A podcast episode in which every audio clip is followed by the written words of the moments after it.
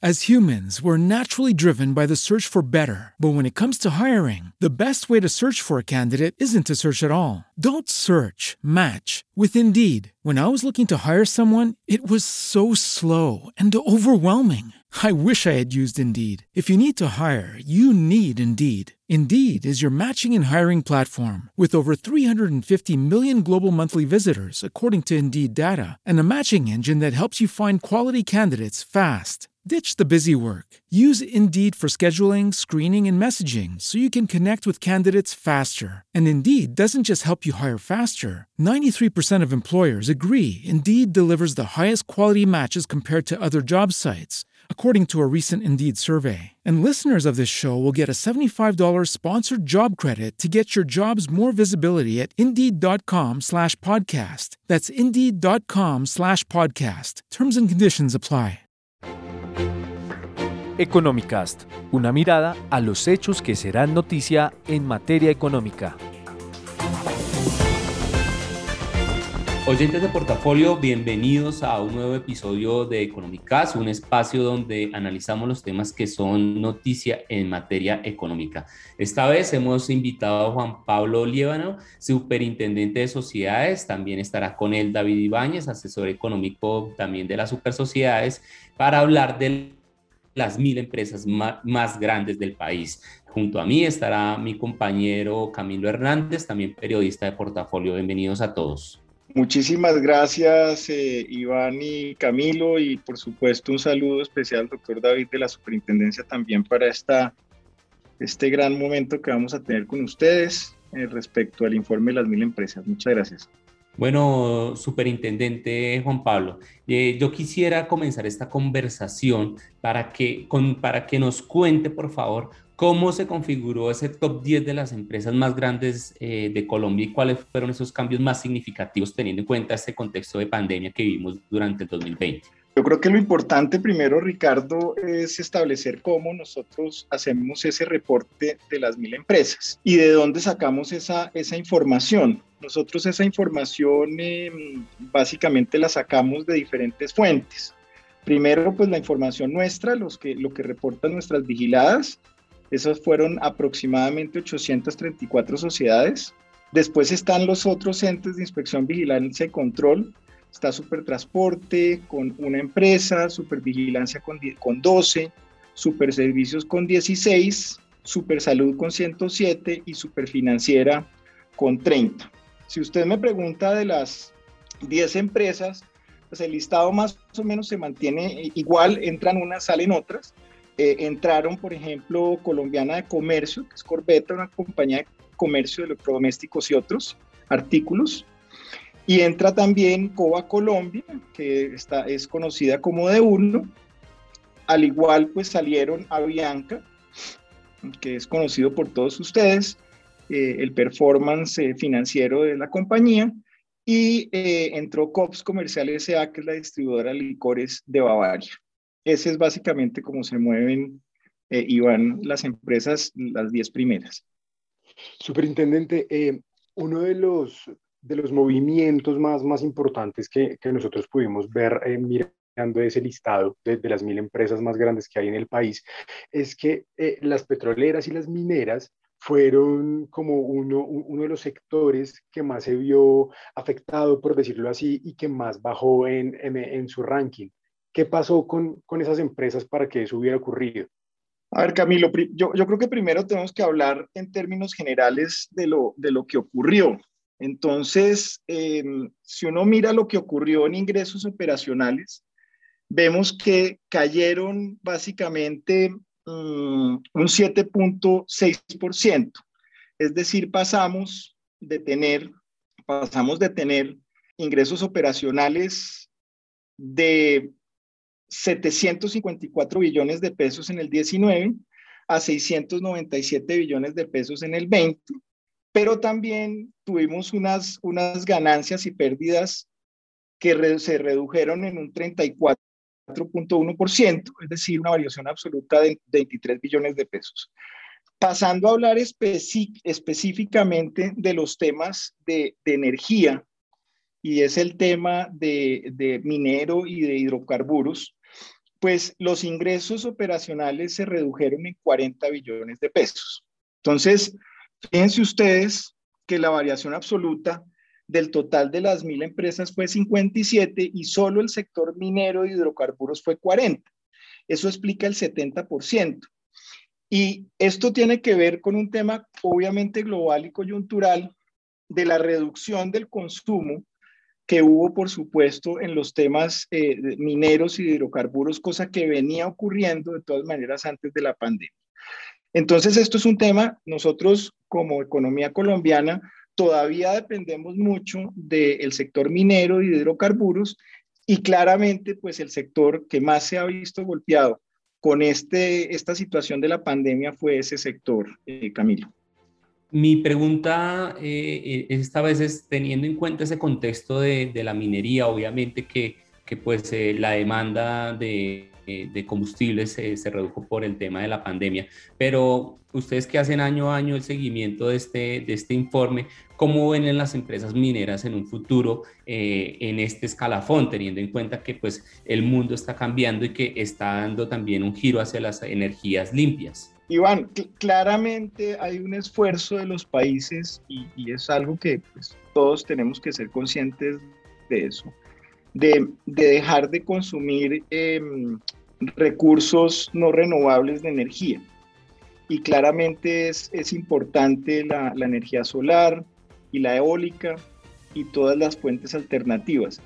Sin embargo, eh, desde el punto de vista por lo menos de los próximos 10 o 20 años, el consumo de energías no renovables va a continuar. Entonces, yo creo que esto es un tema coyuntural.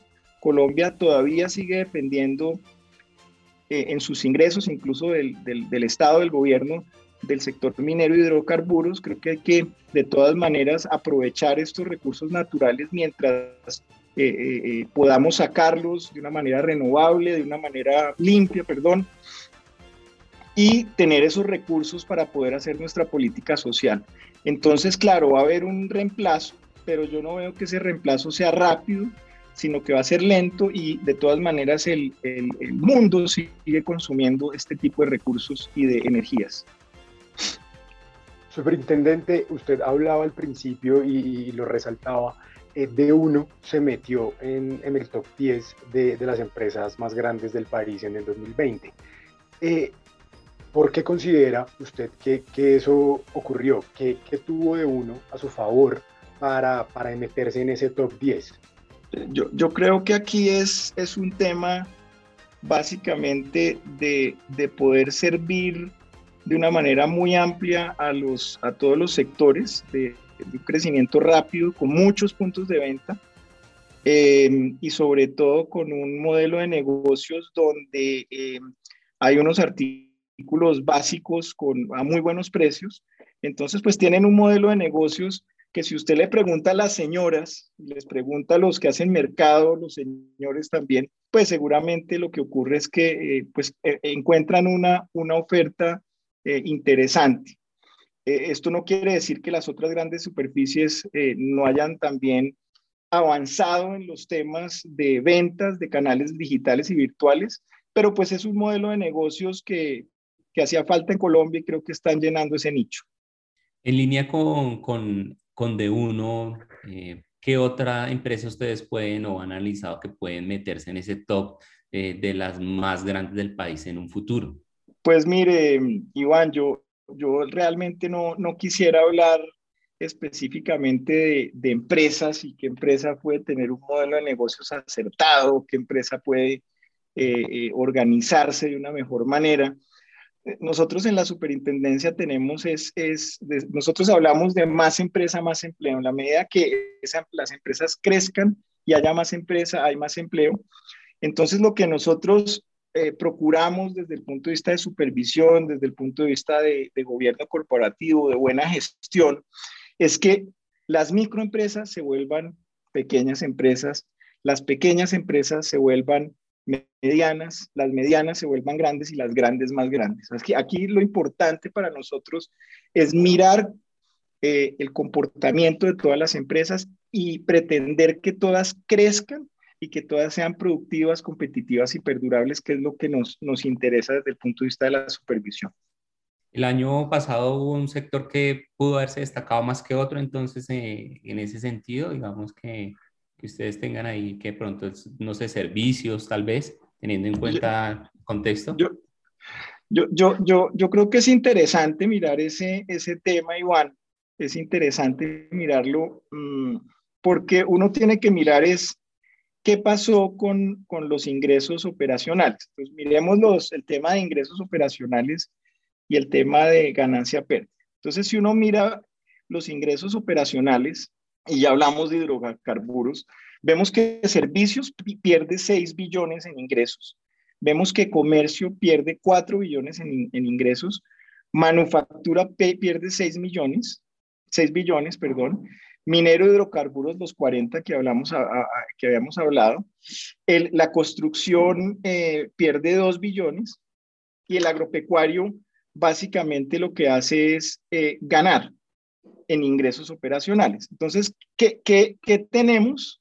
Tenemos eh, sectores que se acomodaron mejor, servicios eh, de un año a otro cae el menos 2.9, comercio el menos punto, el 1.8, manufactura el 3.4, ya hablamos del sector minero de hidrocarburos 33.4, pero la, la, la, construcción menos 11.7 y el, el agropecuario 13.7 positivo.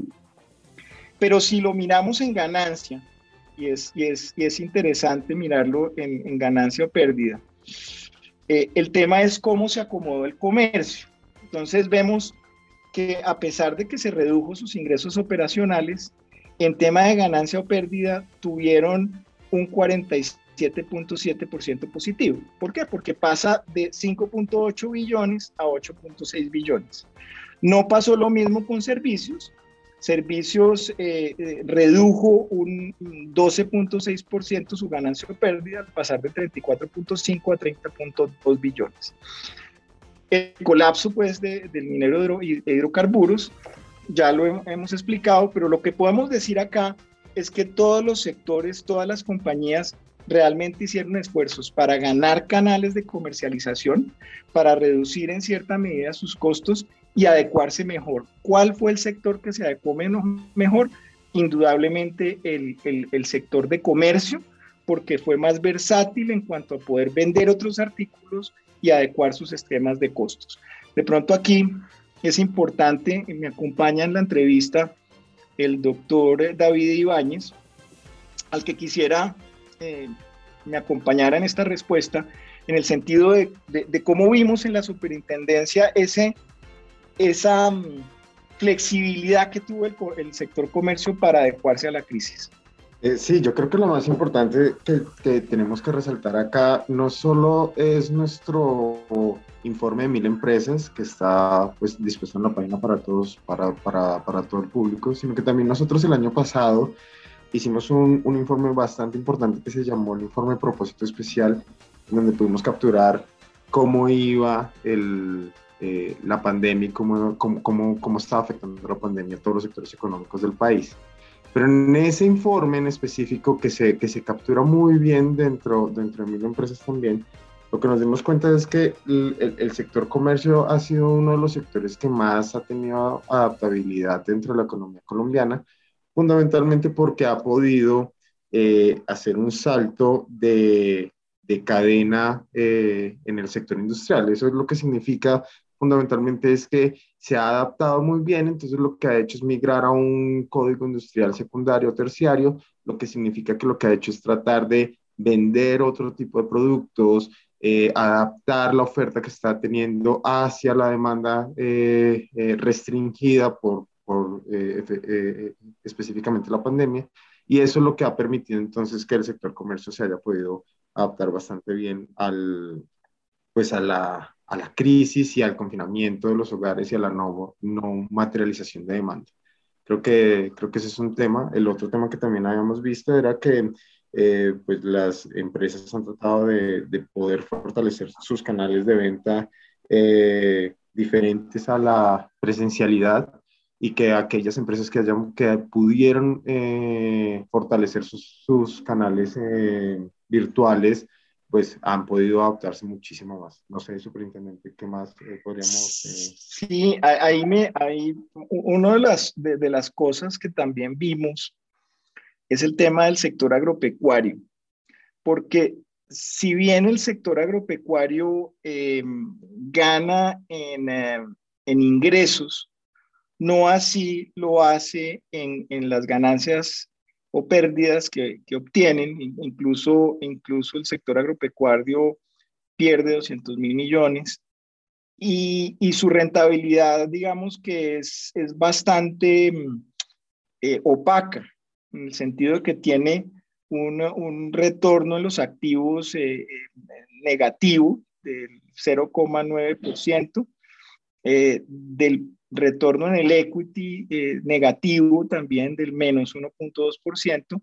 Entonces el sector agropecuario sí incrementa sus ventas, pero a la vez eh, baja su, su, rentabilidad y genera eh, unas pérdidas. Entonces esto también es importante, doctor David, desde el punto de vista de la superintendencia, que fue lo que vimos en este, en este sector, que a pesar de que incrementa sus, sus ingresos, pues no tiene esos, esos márgenes, esas rentabilidades importantes y todo está sobre todo en las grandes compañías eh, productoras, sobre todo de, de, huevos y de pollos. Sí, sí, señor. Eh, el, el, creo que el, que, el, que, el, sector agrícola refleja bastante bien el, el, comportamiento del Producto Interno Bruto en 2020. Eh, cuando revisamos el Producto Interno Bruto del 2020, el, el, sector agrícola es de los pocos sectores que, que tuvo un crecimiento positivo, eh, bueno, una, tasa de variación positiva, eh, mientras que el resto de sectores tuvo una contracción. Entonces, eso es lo que estamos viendo acá en Mil Empresas. En Mil Empresas lo que vemos es que los ingresos operacionales de las empresas eh, dedicadas al sector agrícola crecieron pero su rentabilidad bajó y eso se debió fundamentalmente a un tema de, de el ajuste que tuvieron que hacer estas empresas a sus cadenas de distribución, bueno, los mayores costos asociados a la bioseguridad y, de, y a la distribución de, de sus productos en, en, en, en, una época de pandemia. Eh, lo que dice el superintendente es, es, es, es, cierto, lo que nos damos cuenta es que las empresas eh, eh, que están reportando mayores ingresos, pero a la vez tienen una, una caída en las, en, las, en las utilidades, fundamentalmente son esas empresas eh, dedicadas a la, a la, producción de huevos. La gran mayoría eh, que se encuentran, la gran mayoría están en, en, Centro Oriente y en Antioquia y algunas en, en Bogotá. Entonces, esa es, esa, es como, la dinámica del, del, sector agrícola. Creo que, creo que aumentan sus, ingresos operacionales, hay una mayor venta de productos, pero eh, sus utilidades se ven reducidas por el incremento de costos asociados a la pandemia. Así es, y, sobre todo, pues pierden, pues eh, no tienen la rentabilidad que debería uno esperar a pesar del incremento de los, de los ingresos comentamos eh, del sector agrícola, del sector eh, minero. ¿Qué otro sector eh, de pronto creen ustedes que hay que, que, al que se le tiene que poner la lupa, que, que de pronto está también teniendo problemas o que tuvo más bien problemas en lo que fue el 2020?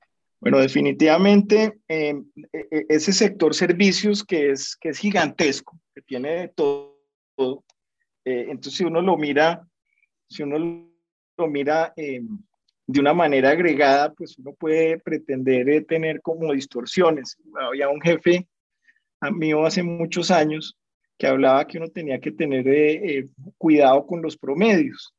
Y me decía, mire, Juan Pablo, si uno sale, y usted y yo vamos a un restaurante, entonces nos comemos, pedimos un pollo, pero usted se come uno y éramos dos, pues cada cual se comió medio pollo y vamos a quedar, y yo voy a quedar con hambre en el tema de los servicios hay que tener esto y mirarlo con cuidado, porque, porque los servicios tienen, son, son temas muy grandes, es un agregado macro, un sector macro muy grande, pero hay sectores específicos que son claves que han tenido problemas, ustedes lo saben, como por ejemplo el sector hotelero.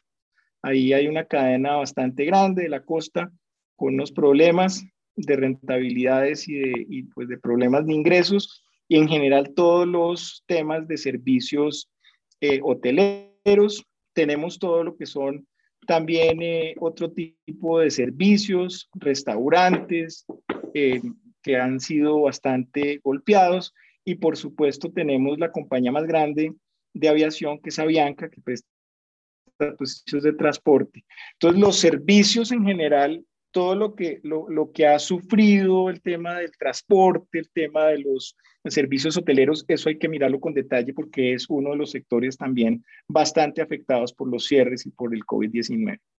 Eh, superintendente, yo quisiera preguntar en, en, el, viendo el listado, pues obviamente eh, el top 10 de las empresas más grandes no necesariamente eh, son el top 10 de las que más, más ganaron, o sea, las que, porque estamos hablando que es por ingresos operacionales.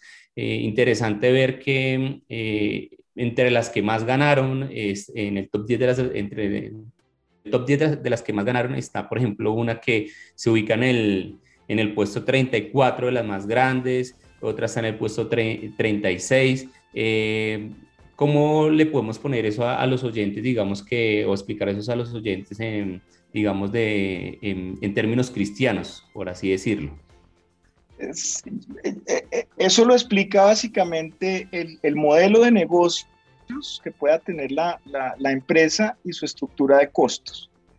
y por supuesto en el sector en el que se encuentra. Entonces, no, no necesariamente uno vendiendo muchísimo eh, gana muchísimo, sino uno, uno siendo eh, eficiente en sus costos, teniendo, eh, estando en un sector determinado que tiene unos costos de, o una estructura de modelo de negocios distinta, pues va a ganar más o va a ganar menos. Los ingresos em, son importantes, pero al final, como maneje usted la empresa, con su modelo de costos, como esté eh, eh, eh, interactuando, pues va a generar la utilidad. Es como decían los, los viejos que decían, pues hay gente que compra pan para vender pan, ¿no? Pues si compra pan para vender pan, pues el margen va a ser muy chiquito y puede vender muchísimo, pero va a ganar poco. Entonces es un tema de cómo se organizan las empresas, en qué sector están, cómo son sus modelos de costos y de gastos para pues generar las rentabilidades que requiere para pagarle pues a, sus prestamistas y pues para pagarle obviamente el rendimiento a sus socios. Superintendente, ya para cerrar, eh, usted ya nos comentó eh, puntualmente sectores, pero eh, a nivel geográfico en el país, ¿cuáles fueron las zonas a las que mejor les fue? Esa, esa pregunta pues es bastante interesante. Si uno mira desde el punto de vista, vamos a hablarlo primero desde el punto de vista de, mm, de rentabilidad si lo hablamos desde, el punto de vista de rentabilidad, tenemos que definitivamente a la costa atlántica pues le fue muy, muy, muy mal y precisamente es por estos temas que hay que desagregar, ¿no? Hay que entender a la, a la región de la costa atlántica muy afectada por el tema de la compañía de transporte y por el tema del, del tema hotelero y el tema minero Em, básicamente, tenemos rentabilidades negativas, tenemos un ROE de menos 1.9, eh, tenemos un, un ROE de, menos 1,9, tenemos un ROE de menos 4.7. Básicamente ahí en los demás sitios eh, geográficos, pues se generaron dinámicas positivas, no tan buenas como los años anteriores, pero obviamente la parte de la costa atlántica jala. Eh, en Bogotá, por ejemplo, en la zona de Bogotá eh, y, Cundinamarca, tenemos un ROE del 9.7, en la zona de Antioquia de 6.3, en Centro Oriente 8.8, Costa Pacífica 10% y eje, eje cafetero 11.7. En temas de ingresos o en temas de ganancia o pérdida, tenemos, por ejemplo, que la zona eh, antioqueña eh, cae eh, el 11.4%, el mientras que la zona de Bogotá y Cundinamarca cae el 40.3%. Centro Oriente eh, sube 44.1%, Costa Atlántica sigue perdiendo, como ya lo habíamos dicho, Costa Pacífica menos 6.7%.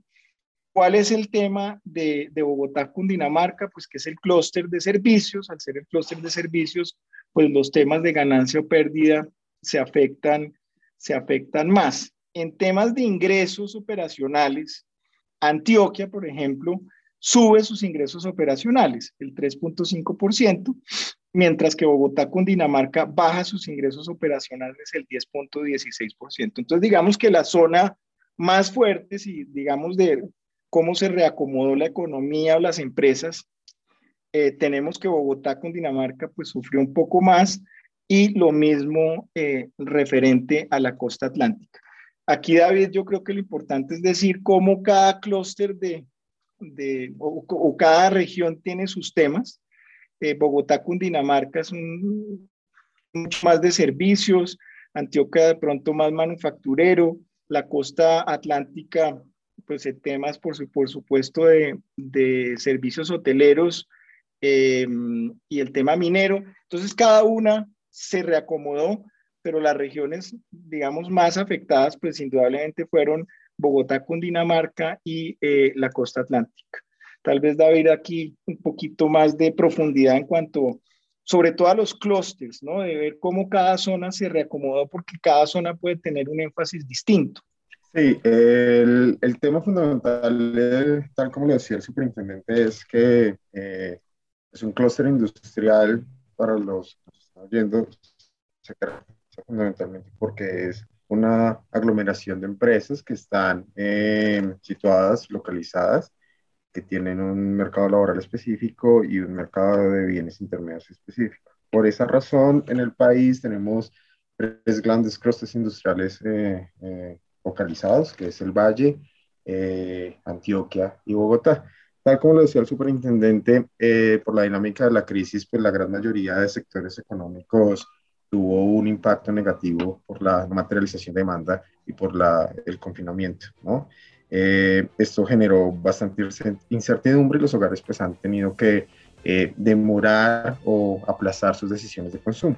Debido a esta razón, eh, cada una de las regiones tuvo un afectamiento diferente. Bogotá eh, se caracteriza porque tiene eh, la gran mayoría de empresas eh, del sector servicios localizadas acá, pero también tiene registradas la gran mayoría de empresas mineras. Por esta razón, Bogotá tiene el mayor impacto en tanto en ingresos operacionales como en, en ganancia pérdida.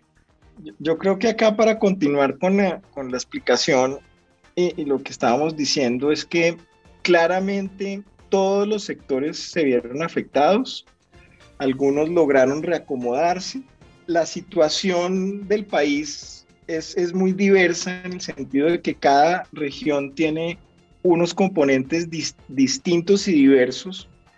Eh, Bogotá con Dinamarca, sin embargo, pues tiene toda la, todo el tema del clúster de servicios, están las compañías mineras, por supuesto, ahí, pero, pero lo que afecta relativamente en la costa atlántica, pues el tema de Avianca y del sector minero, pues lo afecta aún más. Entonces tenemos diferentes clústeres con afectaciones eh, un tanto distintas. La más afectada definitivamente en, en, el, en el, absoluto, eh, en términos absolutos, fue la costa atlántica y Bogotá con Dinamarca, por supuesto, porque ahí están la mayoría de las empresas del país. Solamente recordemos que si miramos esa, esa composición de las, de las, em, de las empresas, de cómo están esas empresas distribuidas, esas empresas, tenemos que 528 están en Bogotá, Cundinamarca, y 183 en Antioquia, 126 eh, en la costa pacífica y 82 en la costa atlántica.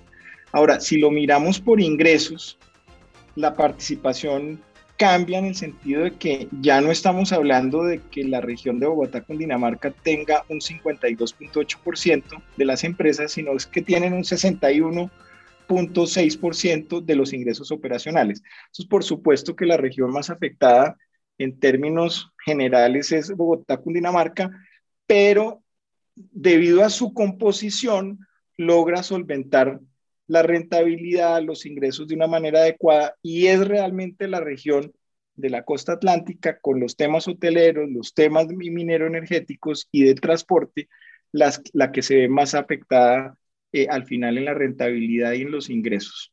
No se da vida acá de pronto seguir con la explicación que, que estábamos haciendo. Eh, sí, entonces eh, lo que les estaba diciendo era fundamentalmente que el, que el país claramente también está dividido, tal como lo, lo, lo dijo el superintendente. Cada una de las regiones del país ha tenido una afectación distinta dependiendo la estructura y el tejido empresarial que tiene cada una de las regiones. Eh, creo que lo que toca resaltar acá es que Centro Oriente y Eje Cafetero son eh, dos regiones que han tenido, que, mostraron eh, mejoría y elementos positivos con respecto a mil empresas para el año 2020, tanto sus ingresos operacionales como su ganancia se incrementó. Centro Oriente tuvo un incremento de 26% de sus ingresos operacionales, el eje cafetero tuvo un incremento del 9.7% de sus ingresos operacionales y ambos tuvieron un crecimiento también de ganancias de las utilidades de estas empresas.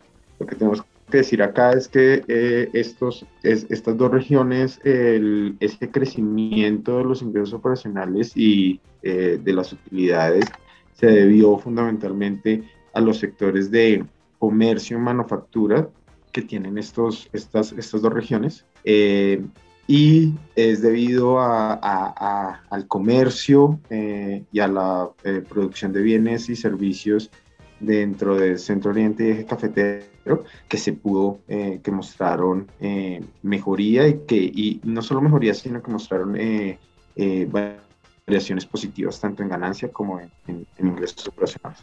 Yo, sí quisiera resaltar, em, Camilo y Iván, desde el punto de vista de, tener em, ciertas conclusiones de lo que vemos con las mil empresas. Entonces yo, lo que vimos en la superintendencia es que definitivamente, a pesar de la crisis, esto fue un gran logro.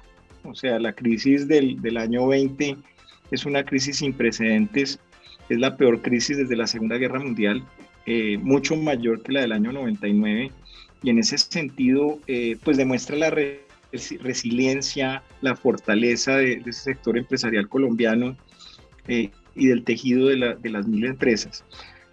No obstante, realmente se requiere una pronta reactivación económica. O sea, necesitamos, necesitamos, necesitamos, y lo digo así de manera vehemente, la recuperación de los ingresos eh, por parte de las empresas y el país necesita paz ciudadana, paz ciudadana, eh, simplemente poder eh, trabajar, poder que se respeten los derechos de los demás, que se respete la, la, la propiedad, que se pueda trabajar en la medida en la cual se pueda trabajar, las empresas puedan producir, simplemente van a generar empleo y generando empleo, pues van a generar bienestar social.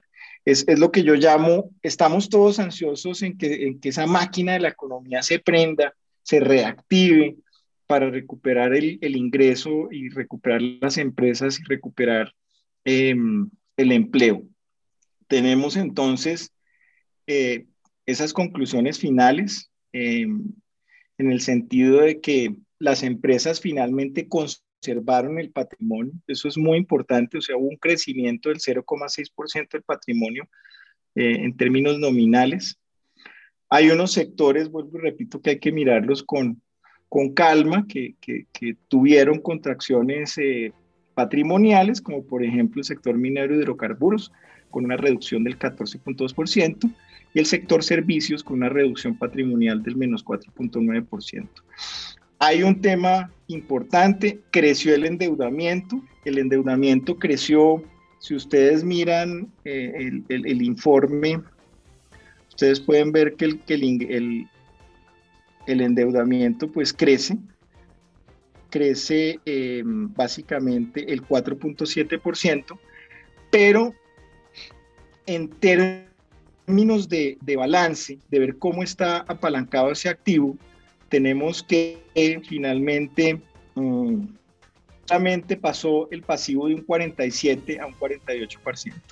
Entonces tenemos una solidez patrimonial, tenemos solvencia, em, hay fortaleza las empresas, resiliencia, listas para poder aprovechar la reactivación Y definitivamente uno puede decir y concluir que la estrategia general del gobierno en la forma del PAEF, del PAF, las diferentes líneas de crédito, eh, al igual que el ingreso solidario, no solamente protegió el empleo, sino los hogares y también pues el tejido empresarial y el consumo.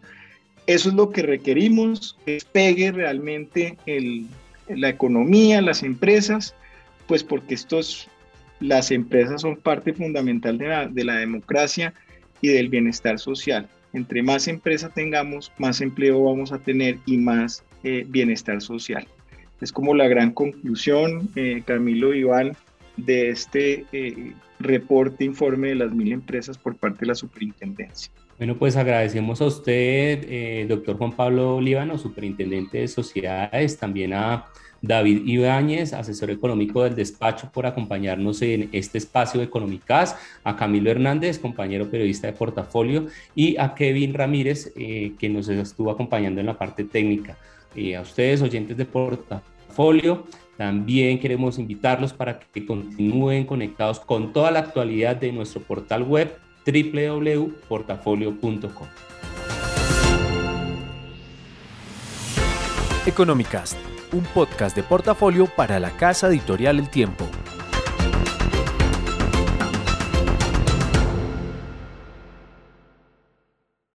As humans, we're naturally driven by the search for better. But when it comes to hiring, the best way to search for a candidate isn't to search at all. Don't search, match with Indeed. When I was looking to hire someone, it was so slow and overwhelming. I wish I had used Indeed. If you need to hire, you need Indeed. Indeed is your matching and hiring platform with over 350 million global monthly visitors, according to Indeed data, and a matching engine that helps you find quality candidates fast. Ditch the busy work. Use Indeed for scheduling, screening, and messaging so you can connect with candidates faster. And Indeed doesn't just help you hire faster. 93% of employers agree Indeed delivers the highest quality matches compared to other job sites according to a recent Indeed survey. And listeners of this show will get a $75 sponsored job credit to get your jobs more visibility at Indeed.com slash podcast. That's Indeed.com slash podcast. Terms and conditions apply. What if you could have a career where the opportunities are as vast as our nation, where it's not about mission statements, but a shared mission? At U.S. Customs and Border Protection, we go beyond to protect more than borders from ship to shore, air to ground, cities to local communities. CBP agents and officers are keeping people safe. Join U.S. Customs and Border Protection and go beyond for something far greater than yourself. Learn more at cbp.gov/careers.